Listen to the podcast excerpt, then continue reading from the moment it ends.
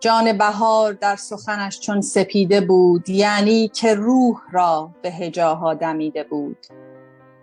آوای سرخ هر نفس و هر کلام او تا منتهای درد زمانها رسیده بود. از رسمهای خوب و بد قرنهای پیر با کیمیای خیش چه ها آفریده بود؟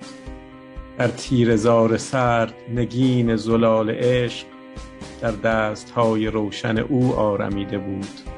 از خیش از زمانه پررنج بی عبور گویی حماسه ابدی را شنیده بود. جادوی بی بدیل کلامش سکوت را با دست بامداد به شبها دریده بود. از ما گریخت در سفر بیهبوت خیش. از ما گریخت در سفر بیهبوت خیش. گویی ز شاخسار ابد میوه چیده بود. گویی ز شاخسار ابد میوه چیده بود.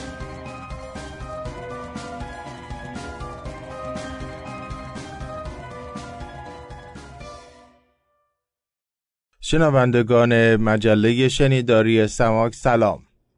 فرشید سادات شریفی هستم و این بار این بخت برخوردار رو دارم که در چهل و ششمین شماره از مجله شنیداری سماک بار دیگر با موضوع شاملو در خدمت شما باشیم. بدنه اصلی این پادکست چهل و ششم سخن من هست درباره مجمع جزایر وجود شاملو با یک روایت جدیدتر نسبت به آن چیزی که در قبل می گفتم و تدریس می کردم و در میانه شعرخانی دوستان گوینده که نامهاشون رو هر جا که این پادکست رو میشنوید می‌تونید پیدا بکنید و از تک تکشون سپاس گذارم.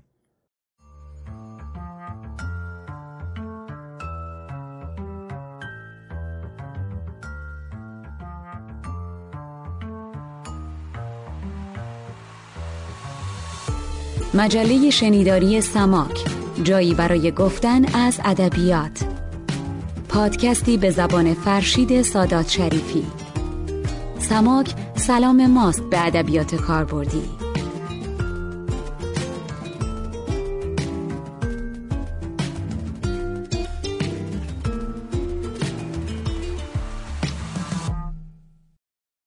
این پادکست همچنین چند زمینه خواهد داشت که با فاصله چند روز هر یک منتشر میشن و در اونها گزیده ای از صحبت های آقای دکتر شهپری استاد جامعه شناسی ساکن آمریکا مسعود هوشیار ادب پژوه و شاملوشناس ساکن ایران و شیراز و خانم دکتر نازیلا خلخالی مترجم و ادب پژوه ساکن اتاوا رو میشنوید. این پادکست در روز دوازده دسامبر منتشر میشه که به تاریخ میلادی تولد شاملوست. و اگر شاملو بود امروز 96 ساله می‌شد.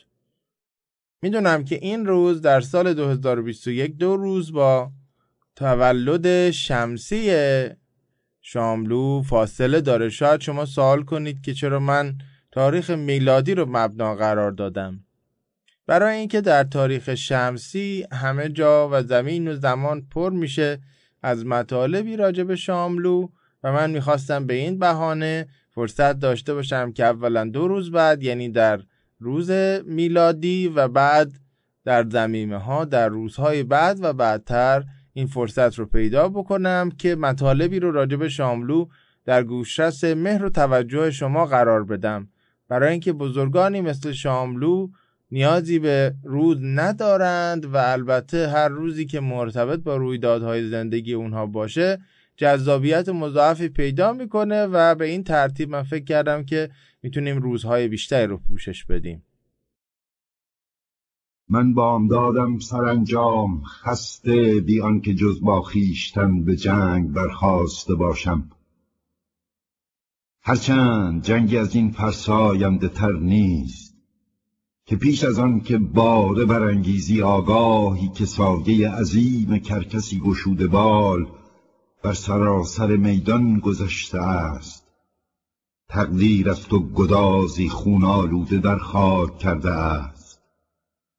و تو را از شکست و مرگ گزیر نیست.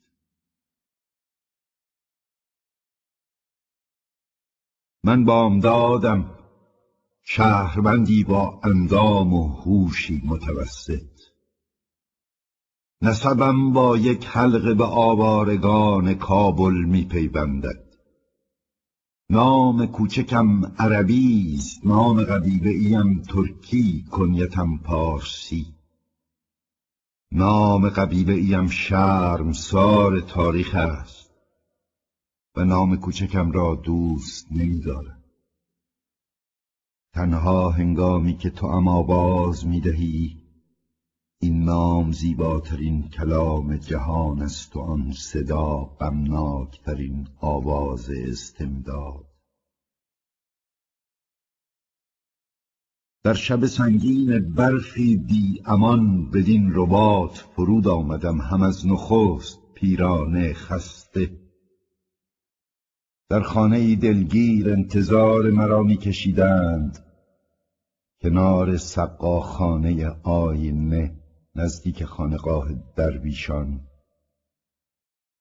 بدین سبب است شاید که سایه ابلیس را هم از اول همواره در کمین خود یافتم.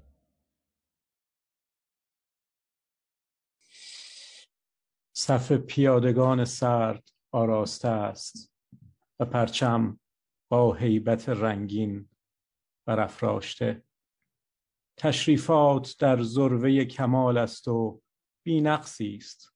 راست در خور انسانی که برانند تا همچون فتیله پردود شمعی بیبها به مقرازش بپیچند. در برابر صف سردم واداشتند و دهان بند زردوز آماده است بر سینی حلبی کنار دسته ریحان و پیازی مشتکوب. آنک نشمه نایب که پیش می آید اوریان با خال پرکرشمه انگ وطن بر شرمگاهش وینک رپرپه تبل تشریفات آغاز می شود هنگام آن است که تمامت نفرتم را به نعره بی پایان تف کنم. من بامداد نخستین و آخرینم. حابیلم من بر سکوی تحقیر. شرف کیهانم من. تازیان خورده خیش که آتش سیاه اندوهم دوزخ را از بزاعت ناچیزش شرمسار می کند. اوریان بر میز عمل چار بندم اما باید نعرهای برکشم شرف کیهانم آخر. حابیلم من و در کدو کاسه جمجمم چاشت سرپزشت را نواله ای هست. به غریبی تلخ نواله را به کامش زهر افعی خواهم کرد. بام دادم آخر تلیعه آفتابم. به نظرم هر کلامی از شکوه این شعر کم می‌کنه و اینکه چقدر خاص هست روایت شاملو از هویت خودش و از زاده شدنش و از رنجهاش و از تنهاییهاش. احمد شاملو متخلص به الف بامداد در عمر 75 ساله خودش وقایع مهمی رو در تاریخ ایران دیده. از آغاز سلسله پهلوی گرفته تا انقلاب 57 و وقوع جنگ و بسیارانی اتفاقات دیگه. شاملو رو میشه فعالترین شاعر روزنامه نگار دونست و روزنامه نگاری اون آنچنان مستمره که یک مشغله مهم ذهنی او به شمار میاد و در این حال شوخی می‌کنن با شاملو. میگن شاملو متخصص پرخواننده کردن مجلات بی خواننده و تعطیل کردن مجلات پرخواننده است. حالا به این می‌رسیم. و فعالیت های شاملو بر فضای فرهنگی و رونق جامعه و جریان های ادبی زمان خودش یه اثر بینظیری داشته که در خود بررسی است. باید ارز کنم که نه فقط این که مقاله نویسی رو در نوجوانی آغاز کرده و در 21 سالگی سردبیر هفته نامه ادیب شده و سه دهه مجلات مختلف در می آورده. بلکه اینجا می‌خوام یک چیزی رو اضافه بکنم که اصلا در این اسلاید ها و در این پرده نگار هم نیست و هم بگم که این مطالب از کجا آمده و همین یک مثال زنده تر بزنم. در قسمت منابع پاورپوینت خواهید دید که این مطالب عمدهش از مدخل شاملو در سایت ویکی ادبیات آمده که version جمهوری اسلامی ویکیپدیاست.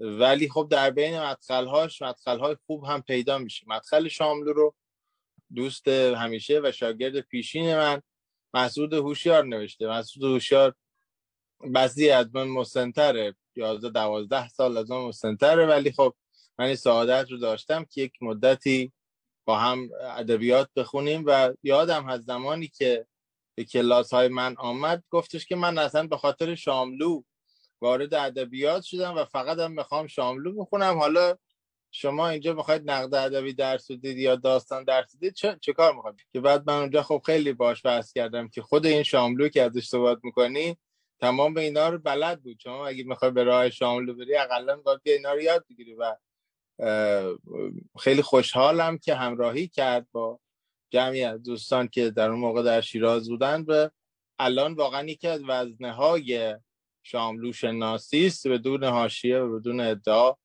اولین عشق شاملو یا اولین زنی که در زندگی شاملو ما می‌بینیم زنی هست به اسم گالیا که در کتاب آهنگ های فراموشیده ما می‌بینیم. این زن زندانبان شاملو هست زمانی که شاملو در رش در زندان شوروی ها در واقع زندانی میشه. این گالیا زندانبانش هست و عاشقش میشه. اون شعر شعر کوچک در واقع خودش هم نمیگه شعر جالب اینجاست که شاملو در حاله کتاب آهنگ های فراموش شده که صحبت می‌کنه واژه شعر رو به کار نمی‌بره. منم در پایان نامم کتاب تحلیل کردم واژه شعر رو به کار نبردم. مثلا گفتم متن مثلا نوشتم نصر بعضی جاها. می‌خوام بگم که نه فقط در پیش از انقلاب که زنده بود و صدای بسیار بسیار بلندی داشت بلکه بعد از خودش هم ادامه پیدا می‌کنه. اون جایی که در شعر در آستانه میگه و قیابت حضور قاطع اجازه است. واقعا وقتی که من دارم از تجربه در دهه هشتاد صحبت می‌کنم من دارم از اواخر دهه هشتاد و اوایل دهه 90 با شما صحبت می‌کنم. دقیق تر اگر بخوام بگم سال 89 و 90 یعنی خیلی بعد از این زمانی که داریم ازش صحبت می‌کنیم. و امثال مسعودهای هوشیار که با شاملو ادبیات خان شدند یا کتاب خان شدند کم نیستند. و خب هر کسی در این راه به قدر وسع خودش رفته ولی شاملو بسیاری رو برانگیخته که به یک وادی های ویژه بیان که بدون قرار گرفتن شاملو بر سر راهشون به اون وادی ها نمی رفتن. به هر حال این اثرگذاری رو بگذاریم کنار بیثباتی هایی که در زندگی شاملو هست. از شغل نظامی پدرش که یادمون بیاد شغل پدر فروغ هم نظامی بود و این پدر نظامی چه اثر بدی روی این شاعران معاصر گذاشتن. حالا میشه مثلا بعدا یه جای اینا رو جمع کرد و مقایسه کرد. ولی دوران کودکی خیلی بیثباتی رو براش رقم می‌زنه. باعث میشه به فعالیت سیاسی بره باعث میشه دستگیر بشه باعث میشه چند ساعتی جلوی جوخه اعدام باشه باعث میشه ادامه تحصیل نده و همه ایناست که شاملو رو میساده و خیلی عوامل و عوالم دیگر. مخالفت شاملو با جریان غالب یعنی شاملو یک مخالف خانه بسیار بزرگ هست. از جمله مخالف است با انقلاب. و درسته که از مخالفان نظام سلطنت و بسیاری اتفاقاتی که در دوره سلطنت میفته هست ولی با انقلاب هم به اون شکلی که رخ داده اصلا سر سازگاری نداره و در روزنامه آیندگان وقتی که از لندن به ایران برمیگرده مصاحبه کننده می‌خواد یه جوری ماچ شاملو رو بگیره. در 29 اسفند 57 ولی جواب بسیار دندان شکنی که شاملو میده از همون اول مخالفت رو نشون میده و یک جنبه دیگه ای از مخالف خان بودن شاملو رو نشون میده نمی‌دانم از کجا به این احکام قاطع رسیده اید. روشن فکری که میان او و مردم فاصله وجود داشته باشد و از جنبش مردم عقب بماند روشن فکر نیست. چرخ پنجم درشکه است. این حرفها رو عنوان می کنید که مرا مثلا در وضع دفاعی قرار بدهید. اگر پاره از روشنفکران معتقدند مذهب نباید به مسائل سیاسی آلوده شود درست برای آن است که مذهب بتواند به عنوان یک ناظر و قاضی بیطرف به درست و نادرست آنچه در گود سیاست میگذرد حکم کند. حضور این داور عادل در کنار گود مختنمتر است تا در میان گود. چرا به این می‌گویید دلخوری از زمینه مذهبی جنبش؟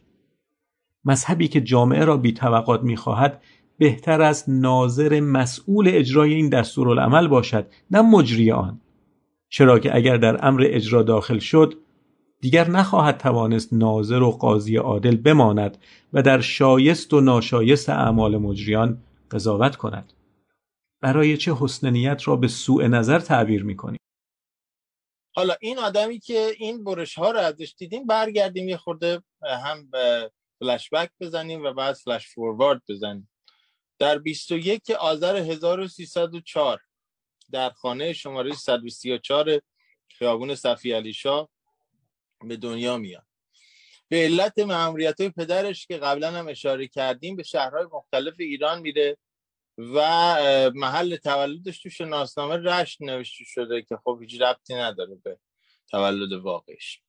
در کودکی مدت کوتاهی رو تا پیش از دبستان در شهرهای رشت، سمیرام، اصفهان، آباده و شیراز زندگی کرده و دوره دبستان رو هم در خاش و زاهدان و مشهد سپری کرده. دبیرستان هم در بیرجند و مشهد و تهران مشهدش فقط دوبار تکرار میشه وگرنه خلاصه تمام شهرهایی که رفته خیلی متنوع و یک حس آوارگی رو درش ایجاد می‌کنه و حالا شعرهای خیلی معروفش هست که اگر فرصت شد از سوهل نفیسی پخش می‌کنم. مثلا سمیرومی که یک شعر خیلی سورال هست دقیقا به اون زیست دوران کودکی در سمیروم برمیگرده و ربط داره.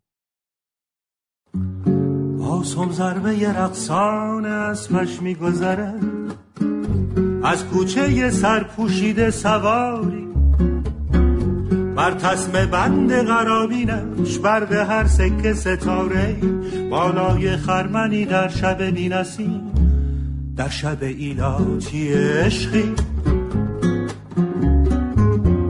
چار سوار از تنگ در اومد چار تفنگ بر دوششون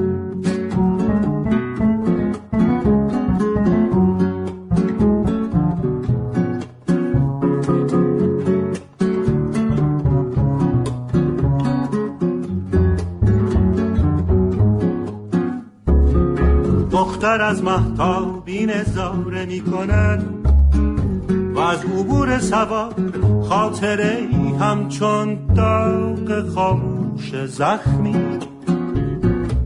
چار تا مادیون پشت مسجد چار جنازه پشت شور.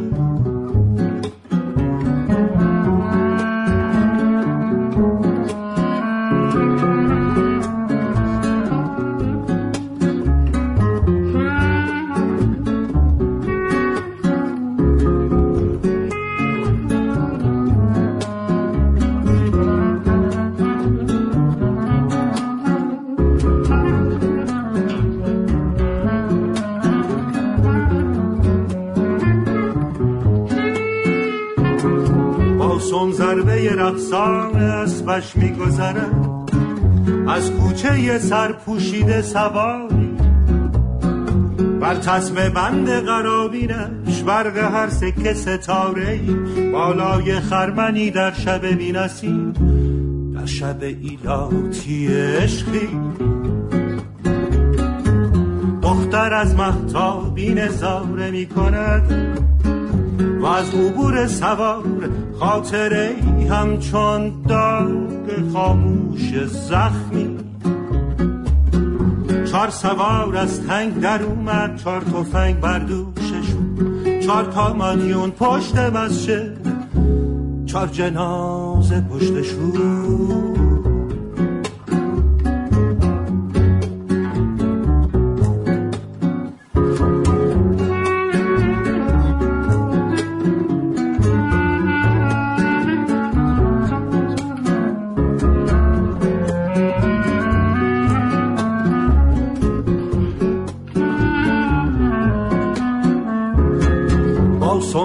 ضربه رقصان اسبش میگذره.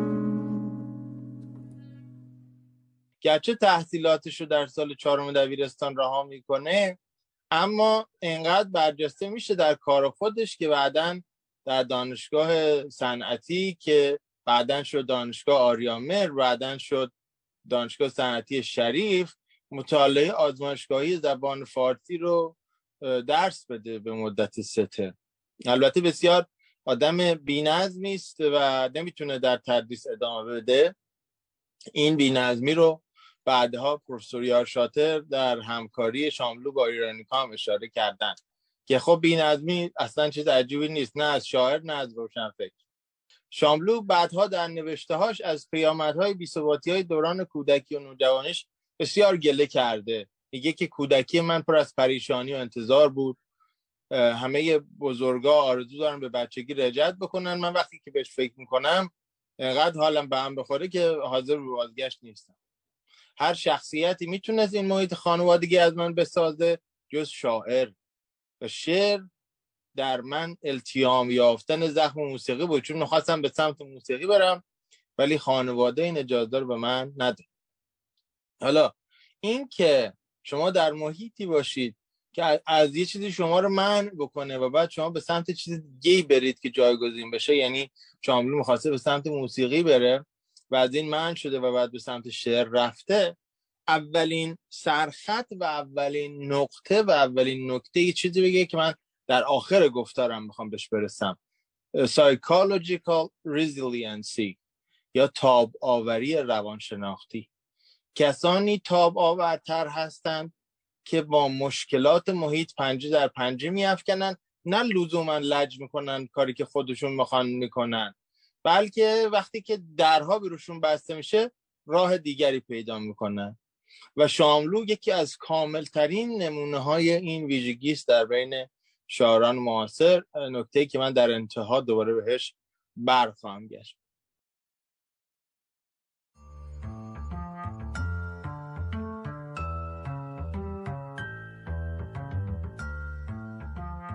سماک تلاشی است برای آموزش های ادبی و کاربردی. گر به جویم پر نمانم زیر خاک. بر امید رفتن راه سماک. گروه علمی آموزشی سماک را از طریق وبسایت samak.ca دنبال کنید. سماک s a m a a k.ca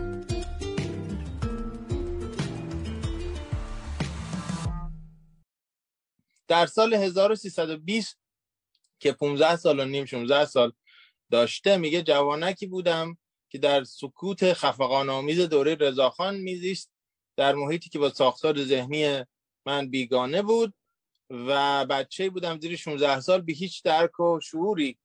فقط یک نکته تو ذهنم رفته بود که روس و انگلیس مانع پرواز کردن این ملت بدبختن و وقتی که آلمان با این دو کشور در حال جنگه و ما تبلیغات این دو کشور رو میشنویم. طبیعیه که من بچه بی تجربه هم سمپاتی پیدا بکنم بدون اینکه هیچ سابقه ای داشته باشم.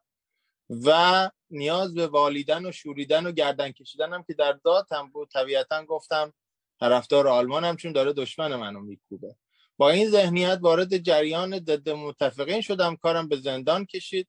نکته های بسیار از این زندان آموختم ولی از اون مهمتر اینه که فهمیدم که آدم هایی که تبل تو خالی هستن وقتی که در زندان باشون مواجه میشیم خودشون رو نشون میدن.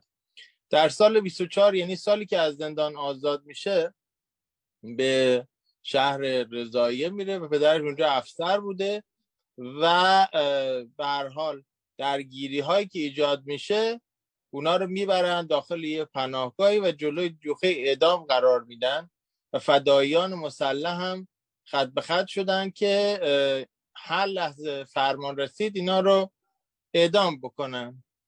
و این انتظار کشنده و طولانی بود و به هر حال طی فرایندی که در منابع مختلف آمده فرمانده ای که پدر شاملو رو می‌شناسه پادرمیانی می‌کنه و شاملون نجات میده. ولی یک شعر بسیار مهم از این موقعیت بعدا تولد پیدا می‌کنه سالها بعد که این شعر رو الان میشنویم. هرگز از مرگ نهراسیدم. اگرچه دستانش از ابتزال شکننده تر بود.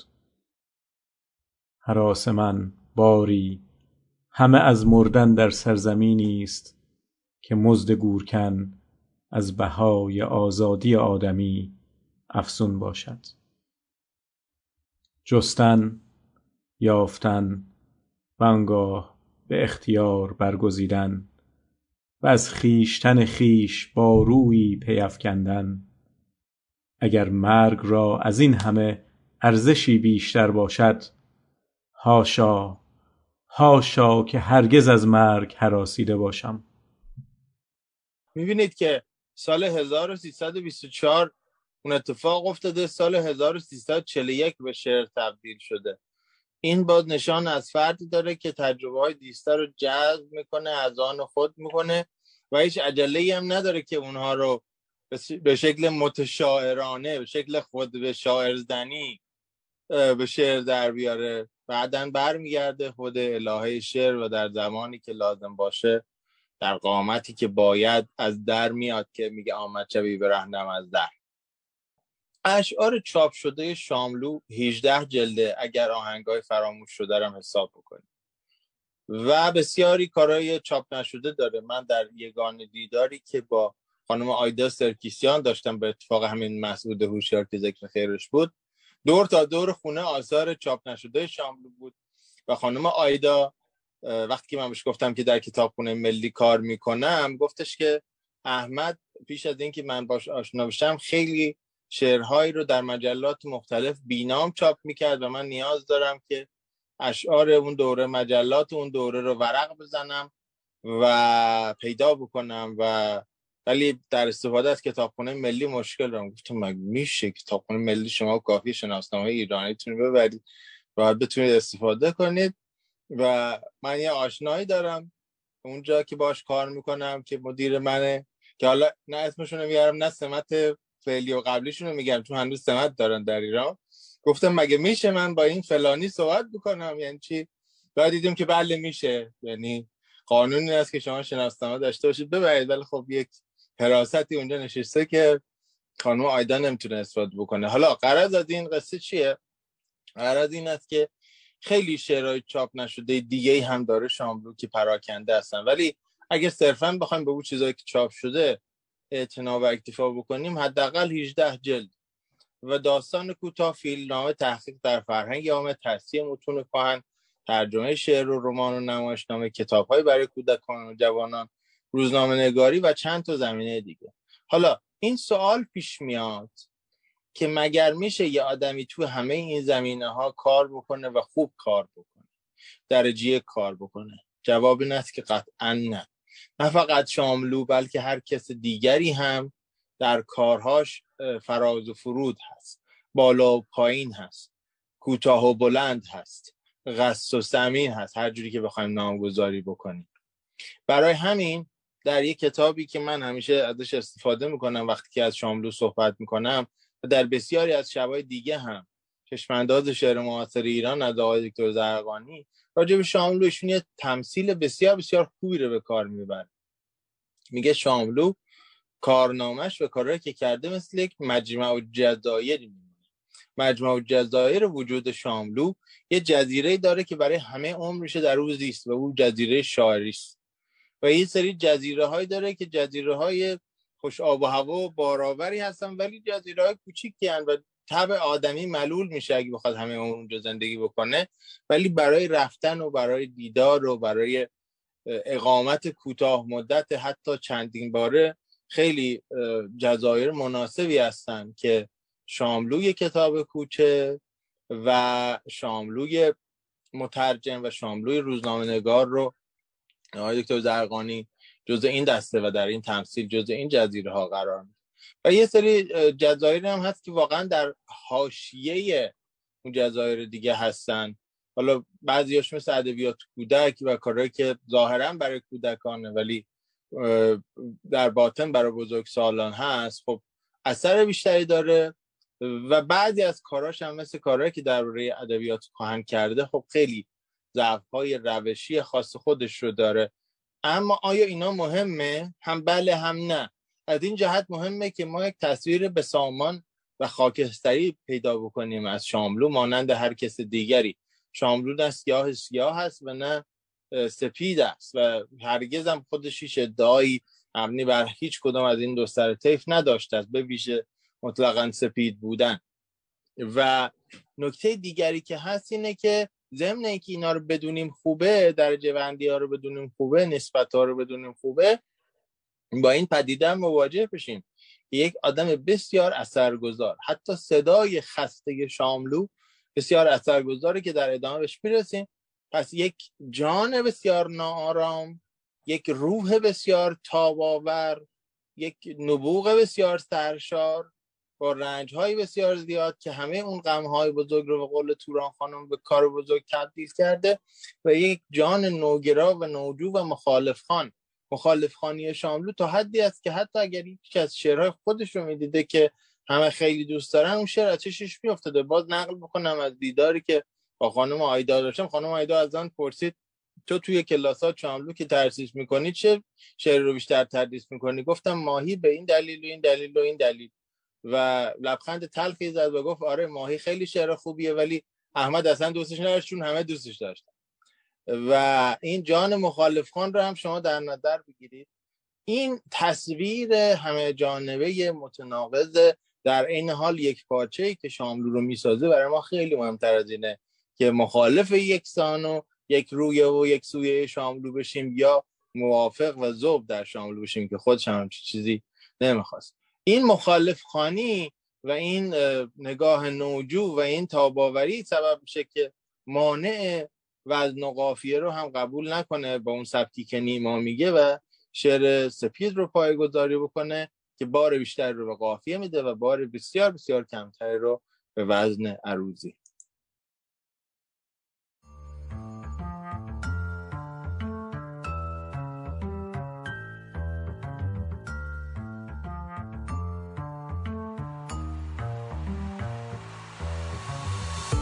مجله شنیداری سماک جایی برای گفتن از ادبیات. پادکستی به زبان فرشید سادات شریفی. سماک سلام ماست به ادبیات کاربردی.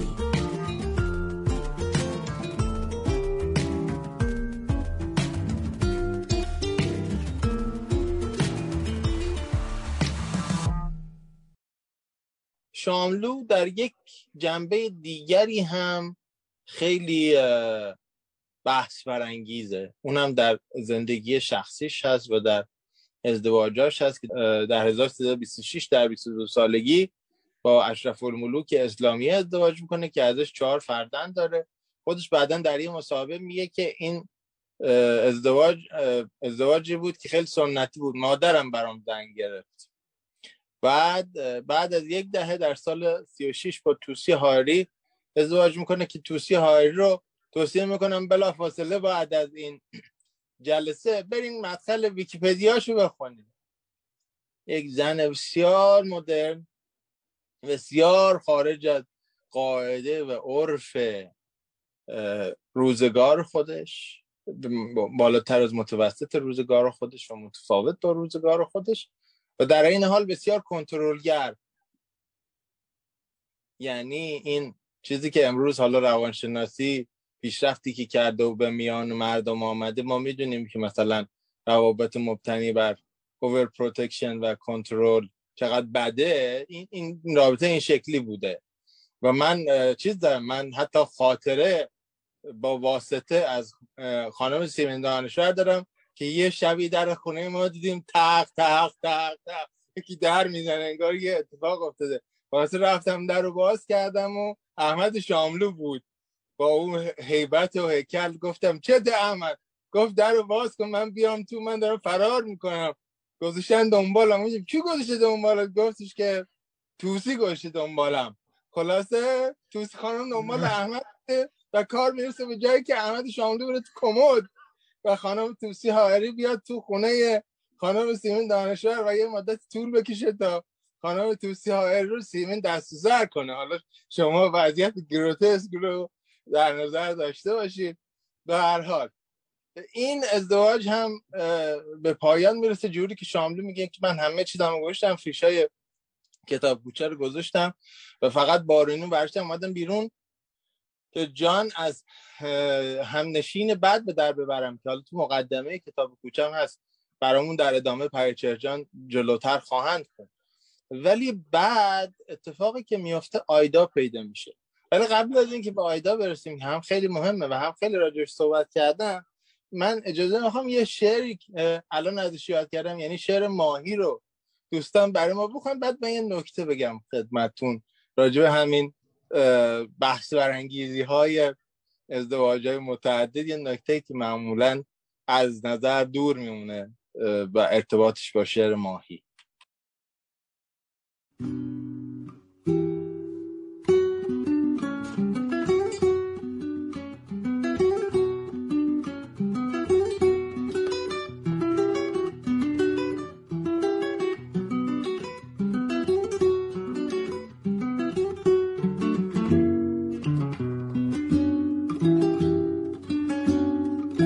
فکر می هرگز نبوده قلب من این گونه گرم و سرخ احساس می کنم در بدترین دقایق این شام مرزای چندین هزار چشمه خورشید در دلم می جوشد از یقین. احساس می کنم در هر کنار و گوشه این شور زار یس چندین هزار جنگل شادا ناگهان می روید از زمین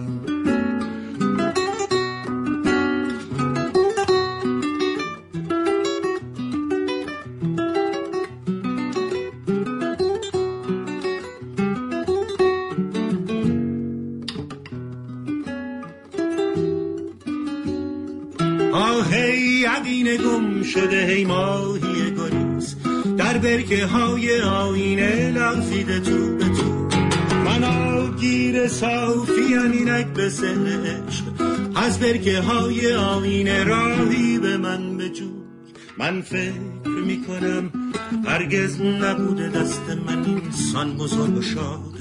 احساس می کنم در هر رگم به هر تپش قلب من کنون. بیدار باشه غافله می‌زنم جرس.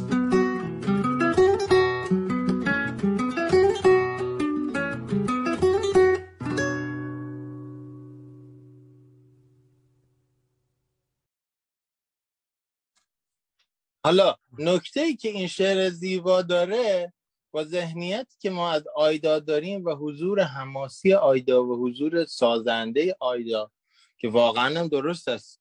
یعنی من همیشه گفتم و میگم و امضا می‌کنم پای این رو که هیچ دلیلی نداریم بر نقض این گزاره که اگر آیدا در کنار شاملو و فرزانه تاهری در کنار گلشیر نبودند مسیر ادبیات معاصری که در شعر که در داستان به مسیر نمی‌رفت که الان بود. یعنی این دو زن خیلی نقش ویژه‌ای دارن در ادبیات معاصر به دلیل همراهی که می‌کنند با همراه خودشون. خب همه ما ناخداگاه فکر می‌کنیم که این راجع به آیداست دیگه چون اون که خوب بود و اومد و نجات داد و موند و همه اتفاقای خوب آیدا بود دیگه. اگر به تاریخش دقت بکنیم این راجع به خانم توسی هایریه نکته خیلی جالب اینه که این مال اون دومیه که اون اونجوری میشه آخرش که خلاصه شاملو بود و توسی بود و بعد خانم سیمین دانشار بخواد ماجرا رو جمع بکنه که من از قول منصور اوجی خاک بر خوش باد شنیدم که دوست مشترکی من و آقای دکتر شهبری بود. خدا رحمتش کنه. به هر حال اینکه خیلی چیزهایی که در ادبیات هست اگه قرار باشه مصداق بیرونش رو پیدا کنید ممکن به وضعیت گروتسکی بی انجامه این هم یک درسی از این ماجرا.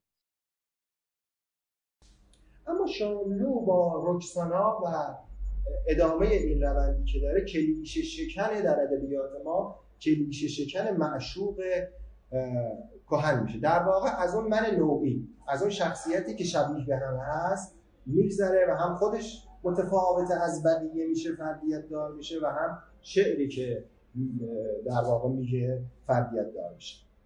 این کلیشه شکنی رو شاملو انجام میده و این نقش مایه و این موتیف رو میشکنه موتیفی که دست به دست گشته حدود 1200 سال گشته دست به دست و رسیده به شاملو و این نقش مایه رو میشکنه و این تکرار خسته کننده رو از بین می‌بره.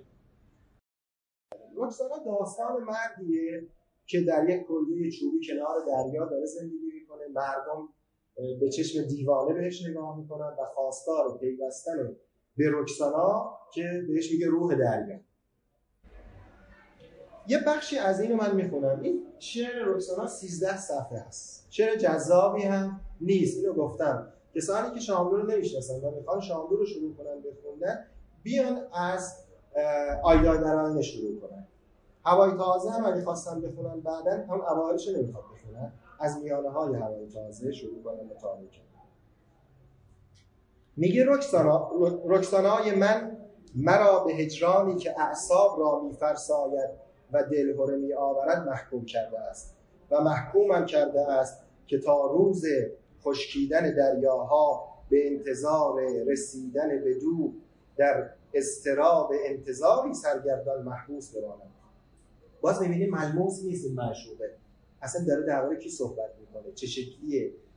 اندامش چه اندامی مثلا داره؟ رنگ چشمش چه شکلیه؟ یا چه خصیصه اخلاقی داره؟ و این است ماجرای شبی که به دامن رکسانا آویختم و از او خواستم که مرا با خود ببرد. چرا که رکسانا روح دریا و عشق و زندگی. این یه خود مشخص ترش می‌کنه. ولی باز هم برای ما ملموس نیست. در کلبه چوبی ساحلی نمی گنجید. و من بی وجود رکسانا بی تلاش و بی عشق و بی زندگی در ناآسودگی و نومیدی زنده نمی توانستم اما یه نکته جذابی خود شاملو میگه که میگه همه شاعران دوره ما دنبال آفریدن معشوق تازه در ادبیات بودن. این نوگرایی میگه در همه در همه وجود داشت. خودش میگه که خیلی از شاعران رو آورده بودن به این فیلم هایی که می‌رفتن می‌دیدن فیلم هایی که در سینما پخش میشن و اون شخصیت های سینمایی زنها رو می‌گرفتن و در شعرشون می آوردن میگه دست به دهنی ناچاری داره میگه. دست به دهنی ما تا به حدی بود که گاه بعض دوستانمان فرهنگ شعری خود را از فیلم های مبتزل روز دست پا می‌کردن. اما آخرین و سومین پیوند زناشویی شاملو با آیدا سرکسیان است.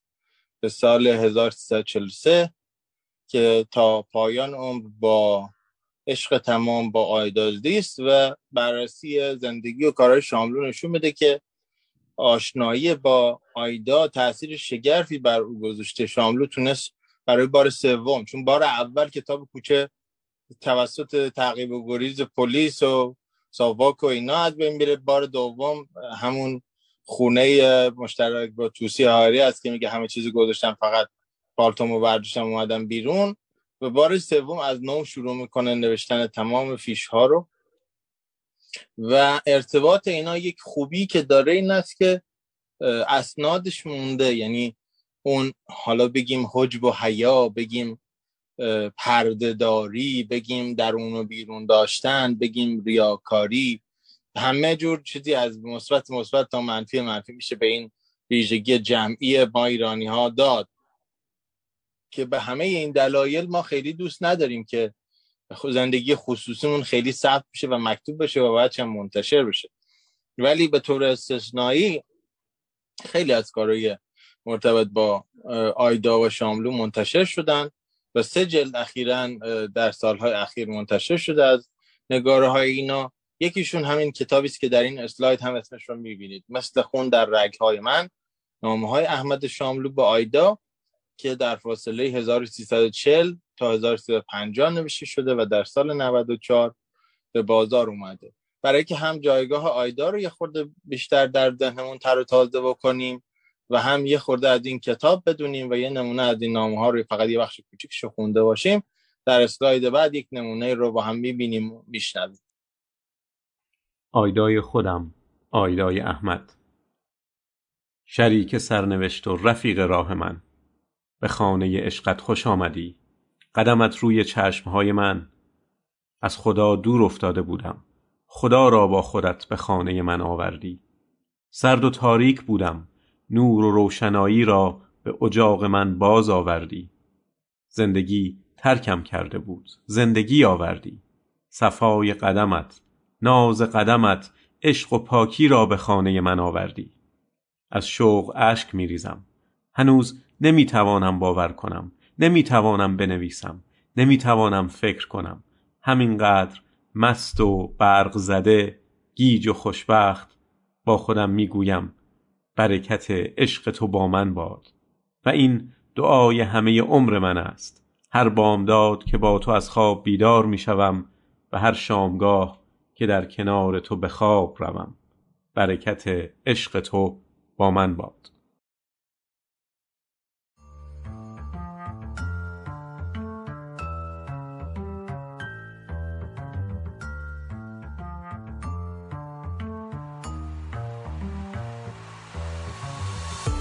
مجله شنیداری سماک جایی برای گفتن از ادبیات. پادکستی به زبان فرشید سادات شریفی. سماک سلام ماست به ادبیات کاربردی.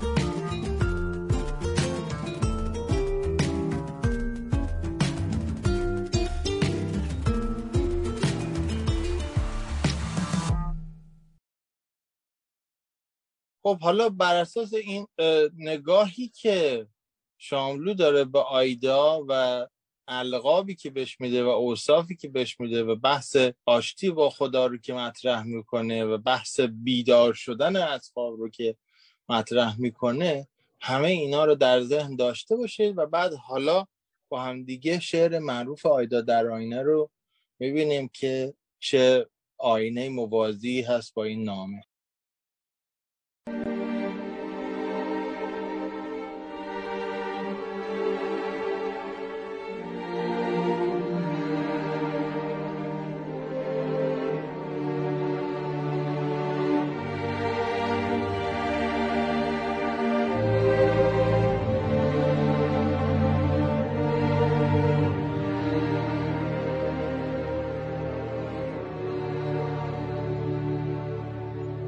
لبانت به ظرافت شعر.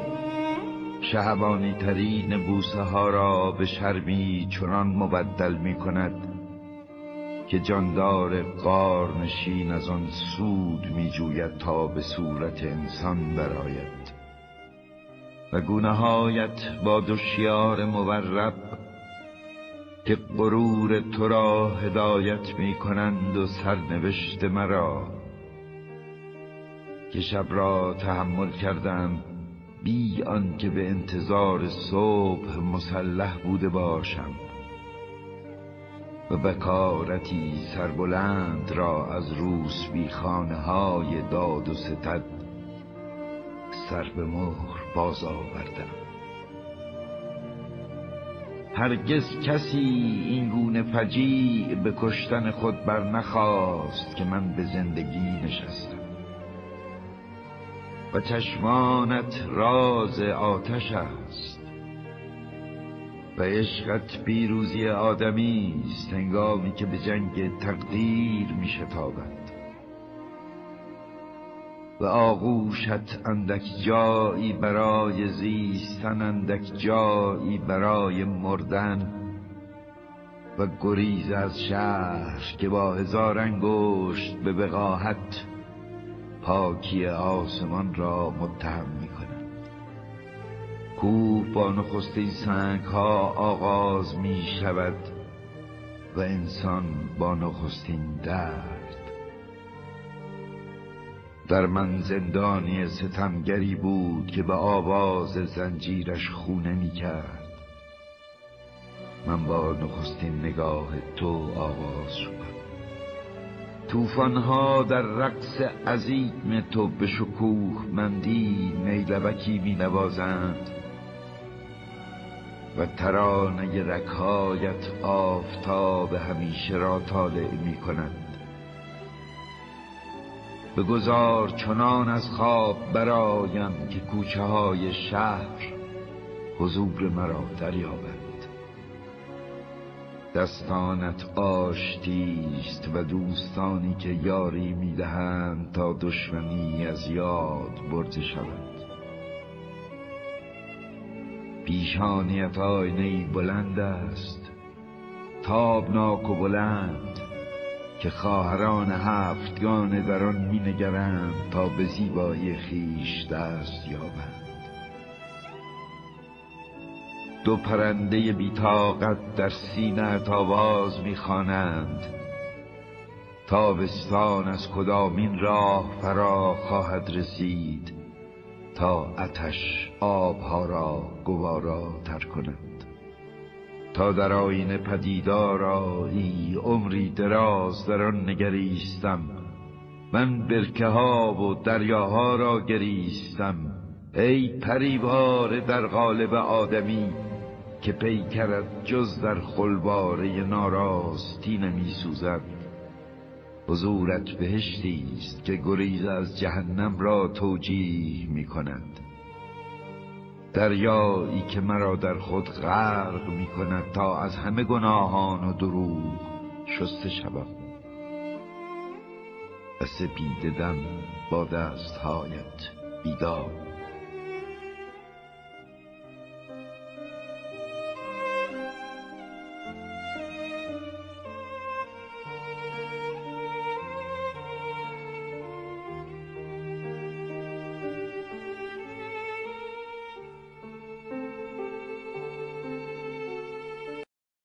خب حالا این بامدادی که با دستهای آیدا بیدار میشه و سپید دمی که با دستهای معشوق بیدار میشه و این جمله هر بامداد که با تو از خواب بیدار می‌شوم این دعایی می‌کنم که برکتش و تو بر من باد. همه اینا رو وقتی کنار هم بذاریم یه تصویر عینی تری به ما میده. در ادامه بحث از مجموع جزایر وجود شاملو این بحث مطبوعات رو می‌خوام مطرح بکنم. که در مجلات مختلفی شاملو کار کرده که کتاب هفته و کوچه یک نقطه اوجی در اونها محسوب میشن. و مثلا جواد مجاوی میگه به راستی که خوشه را همان 90 شماره که طی دو سال منتشر کرد باید نماد کاملی از ابتکارات و خلاقیت های پرثمر شاملو در قلمرو مطبوعات دانست. خیلی صحبت از راجع کار مطبوعاتی شاملو من ازش در میگذرم. ولی یکی از ترجمه شده ترین و به این معنا جهانی ترین نویسندگان روزگار ما داستان نویسان روزگار ما در قلم روی کودک و نوجوان استاد هوشنگ مرادی کرمانی است که یادم میاد سال هشتاد در دوره تابستانه که در تهران میگذراندیم ایشون هم جز کسانی بودن که برای ما سخنرانی کردن و خاطره اون چیزی که بعدا نوشتند رو برای ما اونجا گفتند و خودش معتقد است که من شاملو به من انگیزه نویسندگی داد. این خاطره رو به عنوان یه نمونه ای از اثرگذاری مطبوعاتی شاملو با هم دیگه میشنویم. دوستان عزیزمون صوفی عزیز و شیوا گرامی برای ما خواهند بود. روبرویش روی صندلی لوقی نشسته بودم. نگاهش می‌کردم. دستهایش را که می نوشت و خط می‌زد و کاغذها را با قیچی می برید و چسب می‌زد. تند کار می‌کرد. آخرین لحظه های زیر چاپ رفتن مجله بود و من موی دماغش شده بودم. همینجور نشسته بودم و زل زده بودم بهش. عاقبت سرش رو بلند کرد و گفت اسم داستان چی بود؟ گفتم کوچه خوشبخت ها دو دفعه آوردم میان کاغذهاتان گمش کردی. حالا باز نوشتم و آوردمش. بلند شد از اتاق رفت بیرون. چیزهایی که نوشته بود و قیچی کرده بود با خودش برد. بالاخره آمد. مردم تا آمد. از بس در و دیوار را نگاه کردم و هی داستانم را خواندم و چشم به در دوختم. داستانم را گرفت. نشست پشت میزش. دلم بدجوری می‌زد. چند سال بود که می نوشتم. برای دلم، برای دوستانم. حالا دلم می‌خواست یکی از آنها جایی چاپ شود. جای حسابی. جایی که آدمی مثل احمد شاملو بخواند و بپسندد. شاملو که داشت داستان مرا می‌خواند چشمهاش ناراحت بود. از قطره چکانی که جلوش بود توی چشمش قطره ریخت و من هر وقت سرش را بالا می‌گرفت ترس ورم میداشت. توی دلم می‌گفتم خسته شده خوشش نیامده دندانهایش هم درد می‌کرد. دندانهای جلوش. هی لبهای بالا و پایینش را جمع می‌کرد و با دست فشار می‌داد به عقب. به دندانها که درد می‌کرد تا آرامشان کند. دندانهاش درد می‌کرد. چشمهاش میسوخت. خسته بود و اولین داستان جوان شهرستانی آرزومند و سمجی را هم می‌خواند. دقمرگ شدم. جان کندم. از دور گردن میکشیدم که ببینم چه حالتی دارد گاهی چهرهش را کلمه های داستانم می‌دیدم که عین حباب از کف کاغذ بالا می آیند به چشمهایش می رسند می مانند تا جمله شوند و بروند توی مغزش و اثر جمله و جمله ها را روی پیشانی و جمع و جور کردن لبهایش ببینم. همراه چشمهاش داستانم را می خواندم. داستان را نمی دیدم ولی می دانستم الان به خط چندم رسیده است و کدام جمله را می خواند. عاقبت داستان را تمام کرد. کوتاه بود. همش پنج صفحه. توی چشمش قطره چکاند. پلکهایش را به هم زد. دستی به موهای بلند و فرفری و جوگندمیش کشید. من همین جور نگاهش می کردم. حرف نمی زدم. مرا نگاه کرد و سیگاری گیراند و گفت خوب است. موضوع خوبی دارد. چاپ می شود. اما من باید روش کار کنم. با هم از دفتر مجله با هم از دفتر مجله خوشه توی خیابان صفی علی شاه بیرون آمدیم. باران نم نم میبارید. من دیدمش که پیاده رفت. بارانی شیری نیمداری تنش بود. یقه بارانی را زده بود بالا. رفت توی کوچه ای. توی تاریکی شب گم شد. زیر باران میدویدم. ده دقیقه بود که نویسنده شده بودم. سال 1347 آذر ماه بود.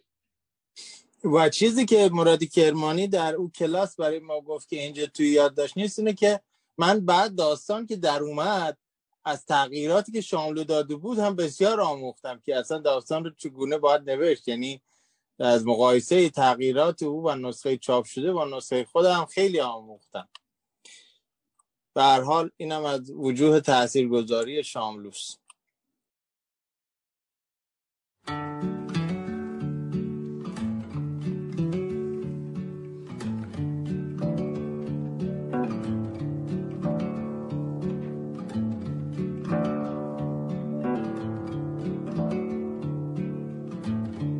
این کناره تا کرانه هامو دریا آبی میگذشت که دگر نیست. رودی که به روزگاران درا سرید و از یاد شد. رودی که فرو خشکید و برباد شد. برباد شد. بر این امواج تا رود باران سند زورقی میگذشت که دگر نیست. زورقی که روزی چند در خاطر اینش بست آنگه به خرسنگی بر آمد و در هم شکست در هم شکست.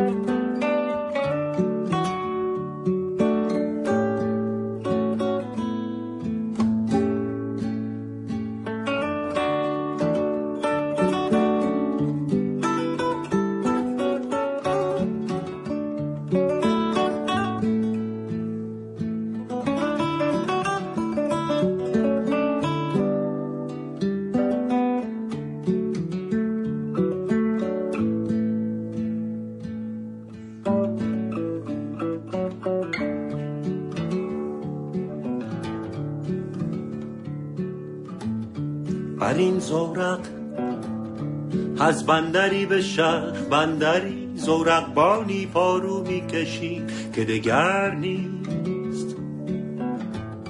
پارو کشی که هر سفر شورید دختری پیش دیده به راه داشت که به امیدی مبهم نهال آرزویی به دل میکاشت. به دل میکاشت. بر اینم باج تا رود باران سند زورقی میگذشت که دگر نیست. زورقی که روزی چند در خاطری نقش بست.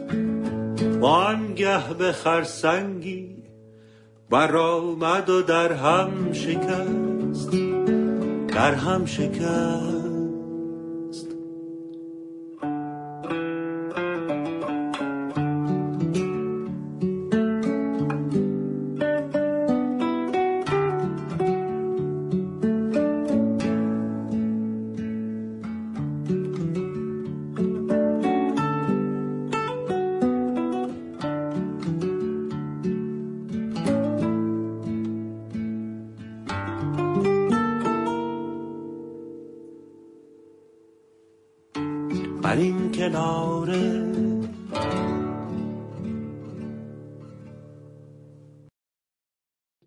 یکی از واقعا مشخصه های عمده شاملو تکنیکی بود که به انگلیسی بهش میگن رندرینگ یعنی مطلب رو می‌خوند به دریافت خودش بازنویسی و بازنگاری می‌کرد. یعنی این توانایی رو انقدر داشت که چیزی رو بنویسد که اولا مردم بفهمند و بعد احساس نزدیکی خودش رو برای اون متن می‌خواست تولید کنه. این از فکر می‌کنم جمله کیفیت های بارز او بود که مهمترین و سختترین نصر رو که به دستش می‌دادن به راحتی ترجمه خودش رو از اون مطلب تولید می‌کرد. که البته بعضی معتقد هستن که پاره از ترجمه های او در واقع با واقعیت شعر تطابق ندارد که من نمی‌خوام وارد اون بشم. بله سپاسگزارم. اتفاقا حالا همینجا عینا به بحث ترجمه رسیدیم. در نصر کمتر ترجمه های شاملو مورد تن و لعن مترجمان و ترجمه پژوهان هست. و زبان غنیش خیلی مثال خوبی هست. می‌خواستم از شازو کوچولو پخش کنم ولی بازم مثل بقیه موادی که فاکتور می‌گیرم از دوستان خواهش می‌کنم گوگل کنن هست و بشنوند و هر چقدر که دقت ترجمه در ترجمه آقای ابوالحسن نجفی بالاست و وفاداری به که در ترجمه آقای قاضی برجسته است بازآفرینی در زبان مقصد در شاز کوچولوی شاملو برجسته است و یه مقاله روش نوشتم که پادکستی که از برنامه امشب منتشر میشه در پنج روز آینده یعنی برای تولد شاملو اون مقاله رو هم اونجا برای شما زمینه خواهم کرد. دوستانی که ما رو دنبال بکنن. از ترجمه های او هم در می‌گذارم. فقط یک با سوال و جوابی هست درباره سبک ترجمهش که خواهش می‌کنم دوستان عزیز بخونن. و بعد در این سوال جواب یه ترجمه شعر رو میاره که اون رو هم بعد از اینکه دوستان برای ما این سوال جواب رو خوندن اون ترجمه رو هم وریا برای ما خواهد شما عملا در ترجمه شعر تجربه فراوان دارید و قطعا در این مورد صاحب نظریاتی هستید. ممکن است بگویید شعر چطور باید از صافی ذهن مترجم بگذرد و به زبان دیگر درآید که هم شعریت آن به ای در زبان اصلی زخم... که در زبان اصلی زخمی نشود و هم در زبان میزبان بر تخت بنشیند. گاه یک شعر به تمامی و کلمه به کلمه قابل انتقال است. یک تجربه است که شخصا از ترجمه پاره ای از شعرهای لورکا دارم. گاهی هم شعری هست که به طور دقیق به زبان دیگر در نمی آید در این صورت می توان از ترجمه دقیق آن چشم پوشید و در عوض به بازسازی آن پرداخت. منتها این صورت بازسازی شده باید چنان رنگ و بوی متن اصلی آن را داشته باشد که انگار شاعرش آن را به این زبان دوم سروده. نمونه بارز این گونه ترجمه ها رباعیات خیام فیتس جرالد است. به این شعر لنگستن هیوز نگاهی کنید و به من بگویید آیا فارسیش همان حال و هوای انگلیسیش را دارد یا نه؟ در نعر خیز طوفان عالم کر از هیاهو دردی غریب بازن می گفت زیر باران بی سرپناه خوشتر. در نیزه بار خورشید تفسیر آتش از آب دردش به تعنه می گفت گرمای سخت سوزان بی سایگاه خوشتر. در چار چار سرما کلانه گرم بهتر در می گشاد و روزن می گفت لخت و, ل... می گفت لخت و لرزان در جایگاه خوشتر. سپاس. بفهم همون نکته ای که این ترجمه حالا هوای بسیار متفاوتی داره in, in times of stormy weather she felt queer pain that said you'll find rain better than shelter from the rain days filled with fiery sunshine strange hurt she knew that made her seek the burning sunlight rather than the shade. In months of snowy winter, when cozy houses hold, she'd break down doors to wander naked in the cold. سپاسگزارم همطور که می‌بینید خیلی متفاوت از زبانی ترجمه کرده ولی حال و هوا رو خیلی شاعرانه در آورده و این فقط از عهده شاعری برمیاد که زبان مقصد بسیار مسلط باشه.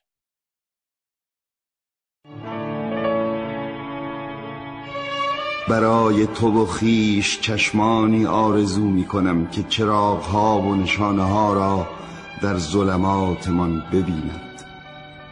گوشی که صداها و شناسه ها را در بیهوشی من بشنم برای تو و خیش روحی که این همه را در خود گیرد و بپذیرد. و زبانی که در صداقت خود ما را از خاموشی خیش بیرون کشد و بگذارد از آن چیزها که در بندمان کشیده است سخن بگوید.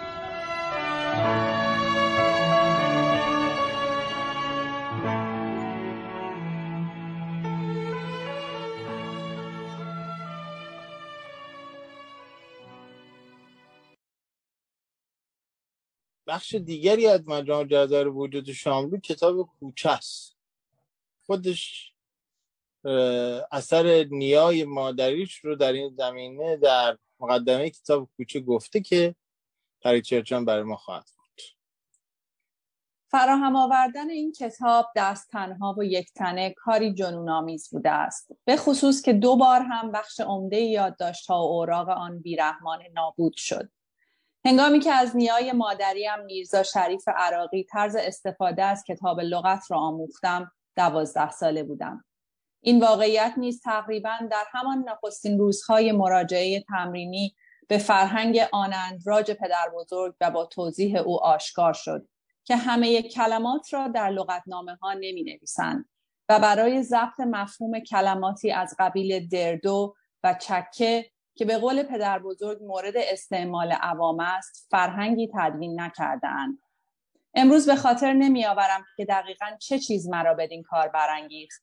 اما هرچه بود ضبط کلماتی را که مورد استعمال عوام عوام بود کم و بیش از همان تاریخ آغاز کردم. و البته بی هیچ ضابطه در کار و بدون در اختیار داشتن هیچ گونه معیار و محکی برای تشخیص. اما نفس عمل یادداشت کردن عادت شد و همین عادت بود که سبب شد پس از سال سی و دو که همراه کتاب ها و همه دفترها و یادداشت که همراه کتاب ها همه دفترها و یادداشت هایم را نیز بردن و باز در زمستان 39 که دار و ندار و کتاب و کاغذم را. از سر ناگزیری به امان خدا رها کردم تا دست کم روحم را از چنگال قرین بد به در برم سپاسگزارم. این بحث یادداشت کردن رو یک خاطره هم از دکتر شفیق بگم. یه موقعی صحبت می‌کردیم با آقای دکتر شفیق یعنی فرمودن که در هرچی که من از شاملو یاد دارم پیرن میپوشید و حتما پیرن میپوشید که جیب داشت. و در جیبش حتما مداد بود مداد کوچک و کاغذ. و در هم نشینی با افرادی که زوده اصرو بودن اگر نکته ای رو از اونا میشنید حتما یادداشتی برمیداشت و بعد دنبال می‌کرد و پیش رو می‌گرفت و پژوهش می‌کرد و بسیاری از کارهای او جرقی است که از اطرافیان شنیده و همونجا بلافاصله یادداشت برداشته که از خاطر نبر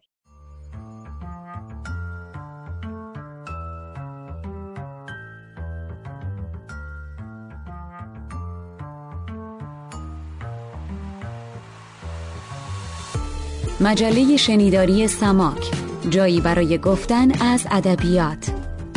پادکستی به زبان فرشید سادات شریفی. سماک سلام ماست به ادبیات کاربردی.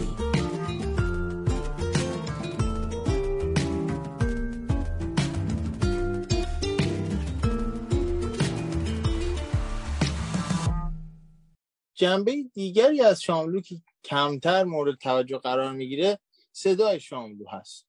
در قبل از انقلاب زمانی که عرصه بر او انقدر تنگ میشه که عملا هیچ کار نمی‌تونه بکنه که نهایتا میره به لندن در همکاری با مجله ایران شهر. و در بعد از انقلاب زمانی که شما کتابخانه کتابخانان بعد از انقلاب را اگر نگاه بکنید طبقه متوسط کتابخان در این کتابخانه عناصر مشترکی می‌بینید که همه دارن همه حافظ به روایت شاملو دارن. همه اگزیستانسیالیسم و اصالت بشر رو دارن. و کتاب های دیگر و این افرادی که طی فرایند انقلاب فرسوده شدن و خسته شدن از نظر جامعه شناسی ادبیات زمانی که شاملو دوباره میاد و در آن چیزی که قبل از انقلاب منتشر کرده تجدید نظر می‌کنه و بهترش می‌کنه و کاملترش می‌کنه و بزرگترش می‌کنه و مجموعه بیشتری از کارها رو منتشر می‌کنه مخصوصا ترجمه هاش رو. یک زمان شناسی خیلی خوشمندانه از شاملو نشون میده که مخاطب من الان اگر از خوندن خسته است به خاطر که از انقلاب و تبعاتش فرسوده است من حداقل خودم رو با صدام به گوشش برسونم و می‌بینیم که بسیاری از آن چیزی که امروز در ذهن و ضمیر و خاطره ما مانده است از این شعرها با صدای شاملو مانده است. و این یک قضیه است که من فقط می‌خواستم بابش رو باز کنم و تلنگری بزنم که دوستان به این اهمیت صدای خسته اما پر تنین و پر حیبت و سرگزار شاملو و اینکه یک بار قبل از انقلاب در چه شرایطی و یک بار بعد از انقلاب در چه شرایطی از صدای خودش هوشمندانه استفاده می‌کنه این رو هم یک بازاندیشی و وارسی بکنند. رو سر نه به بالین تنها مرا رها کن. ترک من خراب شبگرد مبتلا کن. ایم و موج سودا شب تا به روز تنها. خواهی برو ببخشا خواهی بیا جپا کن. از من گریز تا تو هم در بلا نیفتی بگزین ره سلامت ترک ره بلا کن. ماییم و آب دیده در کنج غم خزیده بر آب دیده ما سجای آسیا کن. خیره کشیست ما را دارد دلی چو خارا بکشد کسش نگوید تدبیر خونبها کن. بر شاه خوب رویان واجب وفا نباشد. ای زرد روی عاشق تو صبر کن و پا کن دردیست غیر مردن آن را دبا نباشد. پس من چگونه گویم که این درد را دوا کن در خواب دوش پیری در کوی عشق دیدم. با دست اشارتم کرد که عزم سوی ما کن. گر اژدهاست بر ره عشق است چون زمرد. از برق این زمرد هین دفع اژدها کن.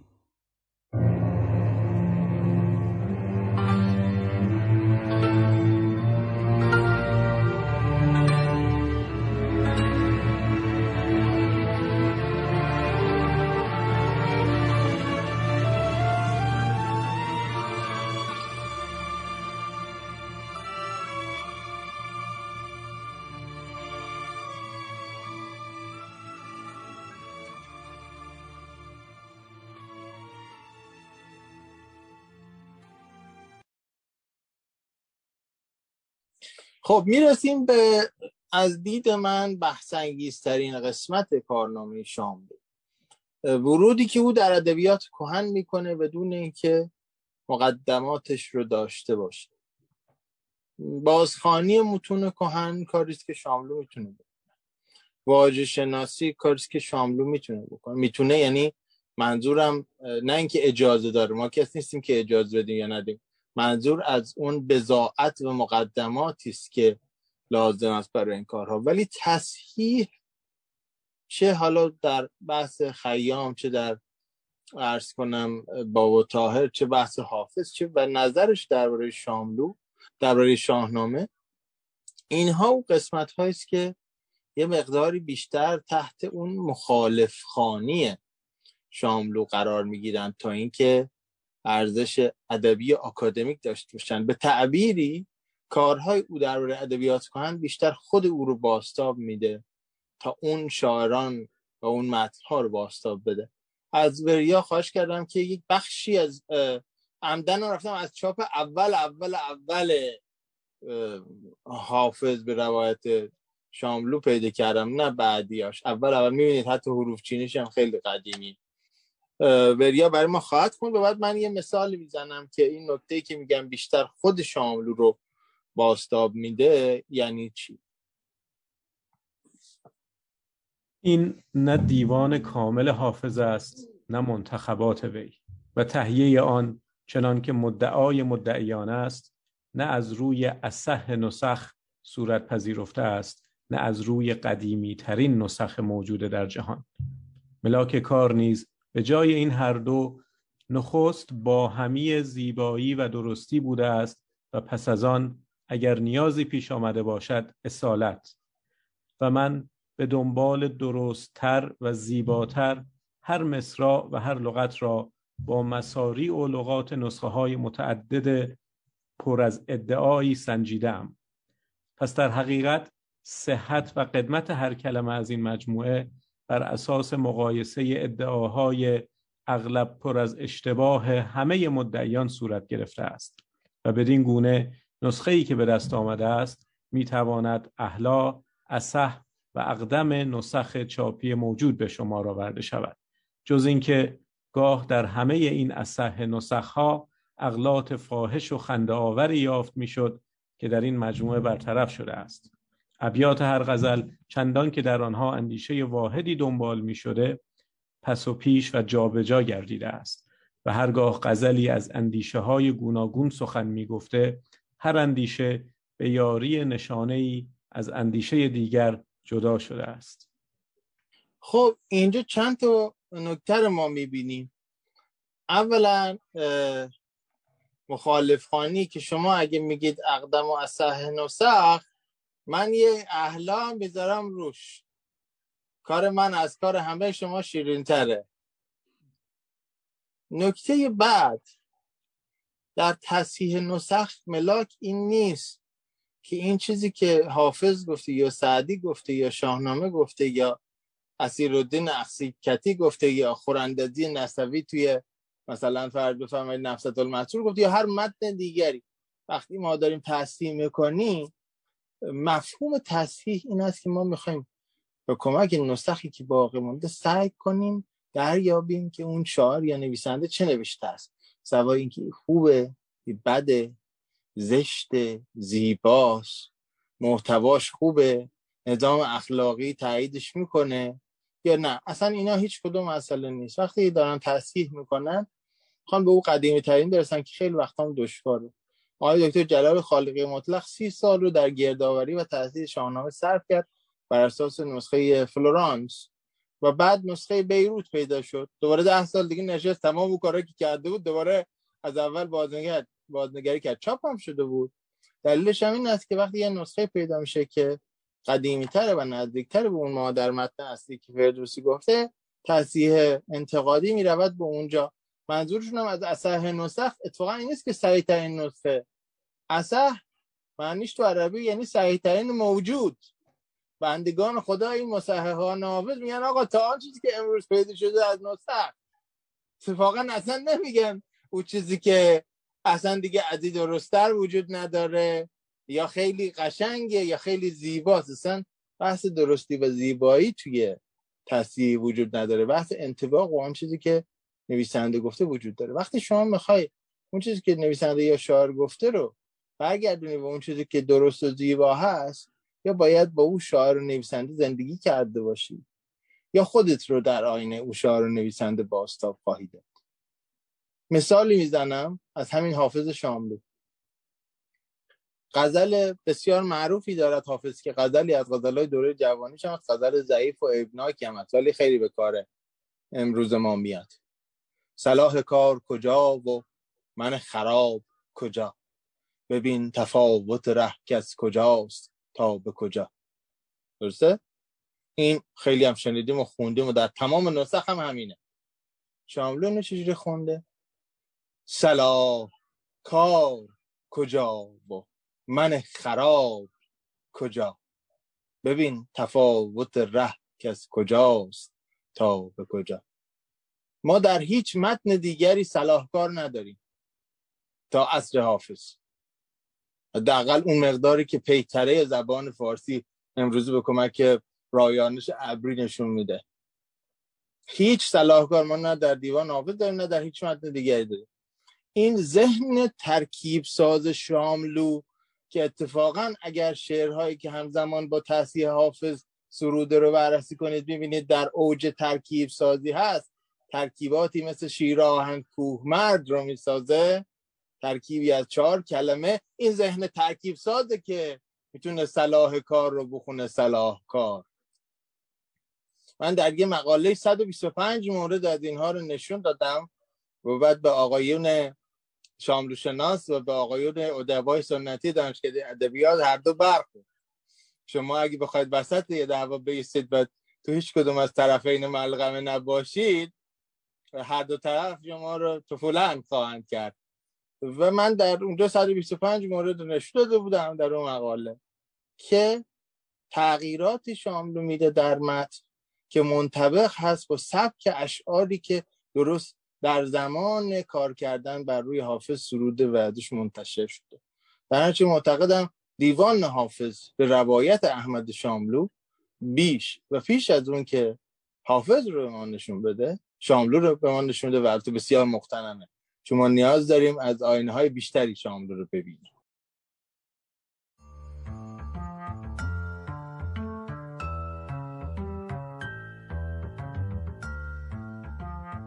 سماک تلاشی است برای آموزش های ادبی و کاربردی.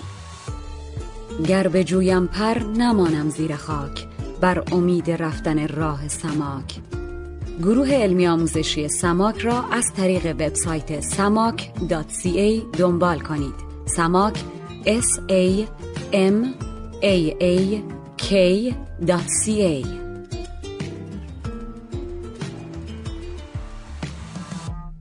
شما نیاز داریم از آینه های بیشتری شاملو رو ببینیم.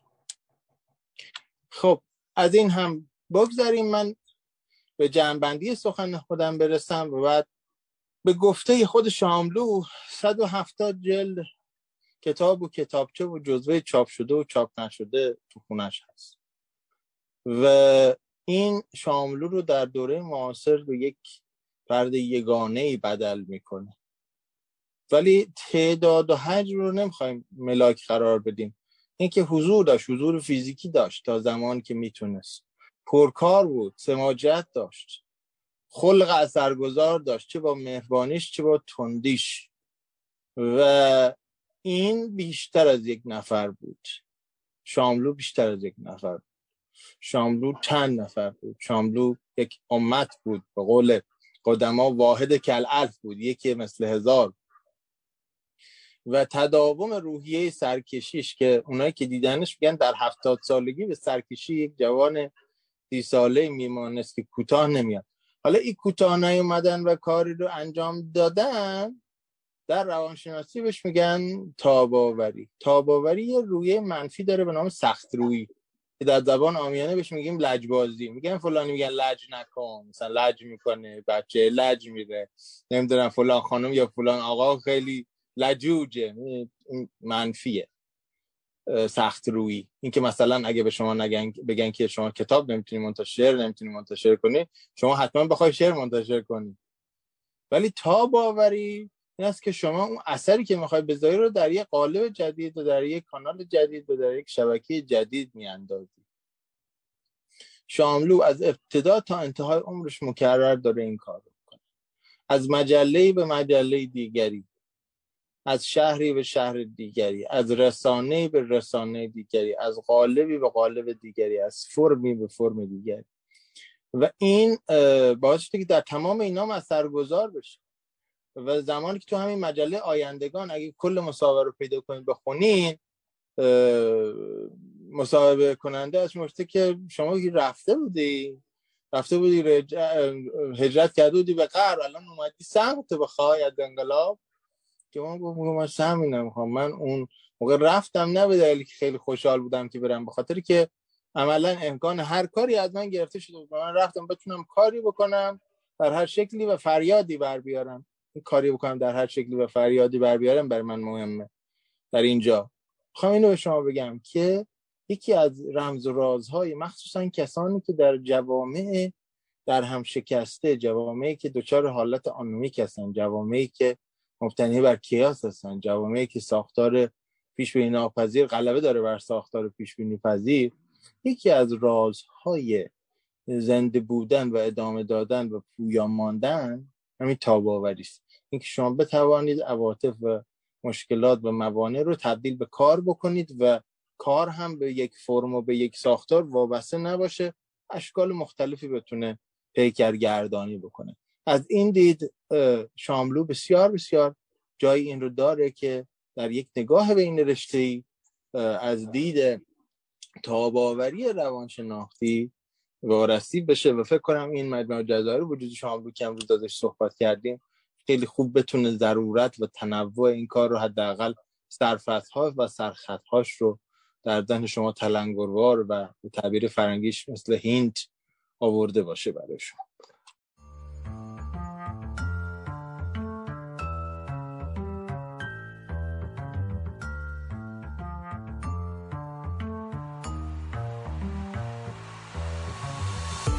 مجله شنیداری سماک جایی برای گفتن از ادبیات. پادکستی به زبان فرشید سادات شریفی. سماک سلام ماست به ادبیات کاربردی.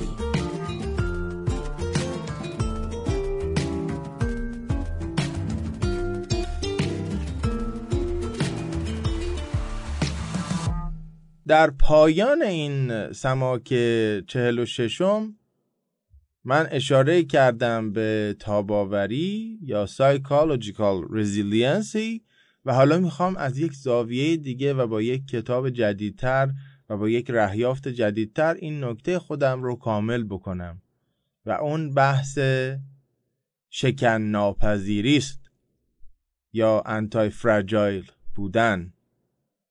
فرجایل در انگلیسی به معنای شکستنی و آسیب پذیره نان فراجایل یا روباست به معنای نشکستنیه. ولی انتای فراجایل یه درجه از اون بالاتره. موجودی یا سازه یا پدیده است که با هر بار شکستن به جای اینکه از بین بره در یک فرصتی خودش رو بازسازی می‌کنه و دفعه بعد قویتر از قبل با ما خواهد بود. در عالم طبیعت بسیاری از ویروس ها نمونه این انتای فرجایل بودن هستند. بدن آدمی در بسیاری از جوانبش باز نمونه همین هست. جوامع و تمدنهای بزرگی مثل تمدن ایرانی که حمله های متعددی رو پشت سر گذاشتن. از پیش از اسلام اشکانیان بگیرید تا شورشیان صدر اسلام تا حمله مغول. و تا روزگار صفویه و حمله افغان و بسیاری حمله های دیگه که تا امروز می‌رسه تمدن ایرانی همواره خودش رو بازسازی کرده و در جنبه های قوی تر شده. این مفهوم یا کانسپت یا مقوله شکن ناپذیری از کتاب نیکولاس نسیم طالب میاد به همین نام که کتابی است جدید چند وقتی است منتشر شده و بسیار هم اثرگذار هست. این کتاب رو توصیه می‌کنم اگر دوست دارید بخونید یا بشنوید. اگر به انگلیسی عادت دارید که بخونید. اما خلاصه خلاصه خلاصش همینه که دور شدن از خطرات دور شدن از مشکلات لزوما همیشه زندگی آدم رو بهتر نمی‌کنه و برخی از خطرات و مشکلات و بسیاری از رویکردهای ما به دشواری های زندگی هستند که می‌تونن ما رو انتای فرجایل بکنن. اگه قرار باشه یک نمونه بارز از این شکن ناپذیری رو از این شکن ناپذیری رو در روزگار معاصر و در شعر معاصر مثال بزنیم بی تردید شاملوی که هر بار مشکل و مانع و سانسوری براش پدید میاد راه دیگری رو پیدا می‌کنه و همزمان راه های متعددی رو پیش می‌بره می‌تونه نمونه بسیار بسیار بسیار خوب و درخشانی برای این موفقیت باشه. و امیدوارم فرصتی بشه که در چارچوب نگاه های میان رشته ای مثل روابط بین فردی مثل علم مدیریت مثل روانشناسی شخصیت شاملو و منش و زندگی شاملو از این زاویه بررسی بشه. و من خواستم در اینجا و مخصوصا برای کسانی که قبلا این بحث تاباوری یا بحث مجموع جزایر وجود شاملو رو با بیانهای دیگه از من شنیده بودند این زاویه جدید رو اضافه بکنم و برای کسانی هم که اولین بار هست که این حرفا رو میشنون این دیدگشایی و درگشایی و دریچه گشایی رو انجام بدم که از این زاویه میشه به بسیاری از پدیده ها، آدم ها و موجودات اطرافمون نگاه بکنیم. بقایی که شاملو داره که بعد از خودش ادامه پیدا می‌کنه و شدیدتر و جدیتر میشه ناشی از این هست که این شکن ناپذیری در آثارش و اندیشش هم هست. تمام ایرادهایی که در طول این پادکست یا در طول زمیمه هاش به شاملو و آثارش گرفته شد هیچ کدام سبب نشده که شاملو در روزگار معاصر تداوم نداشته باشه و خوانندگانش و دوستدارانش و دنبال کنندگانش جدیتر و بیشتر نشن. پس میشه فرضیه رو مطرح کرد که خود شاملو هم چنین بود و آثارش هم چنین بود. و همین که شما به این مقوله و از این زاویه فکر بکنید بررسی بکنید زندگی شاملو منش و زیست او و آثارش رو بازخوانی بکنید. حتی اگر به نتیجه کاملا مخالف یا به یک نتیجه تازه غیر از مخالفت و موافقت برسید هم هیچ فرقی نمی‌کنه. زیرا من و سماک نتیجه خودمون رو گرفتیم.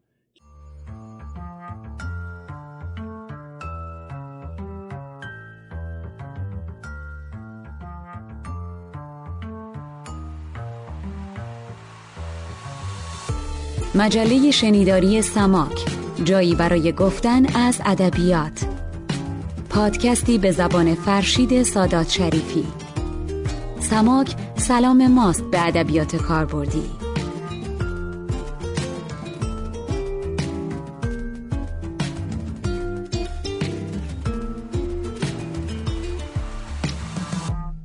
خانم ها آقایان آنچه شنیدید شماره دیگری از مجله شنیداری سماک بود که به بامداد شعر معاصر شاملو اختصاص داشت و ممنونم که ما رو همراهی کردید. سماک همه جا و همیشه و در همه حال به حمایت دمی، قدمی، قلمی و درمی شما نیاز داره. پیش و بیش از همه اون حمایت هایی که نیاز به جزئیات داره معرفی سماک به دیگران و پیشنهادهای سازنده بیشترین و بهترین کمکی است که شما می‌تونید بکنید و بسیار بسیار سپاسگزارم از همه کمک هایی که تا اینجا داشتید و از همه کمک هایی که از این به بعد خواهید کرد.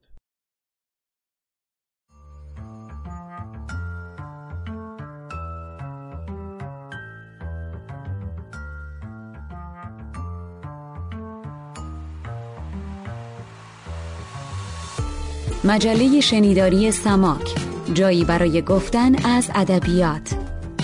پادکستی به زبان فرشید سادات شریفی. سماک سلام ماست به ادبیات کاربردی.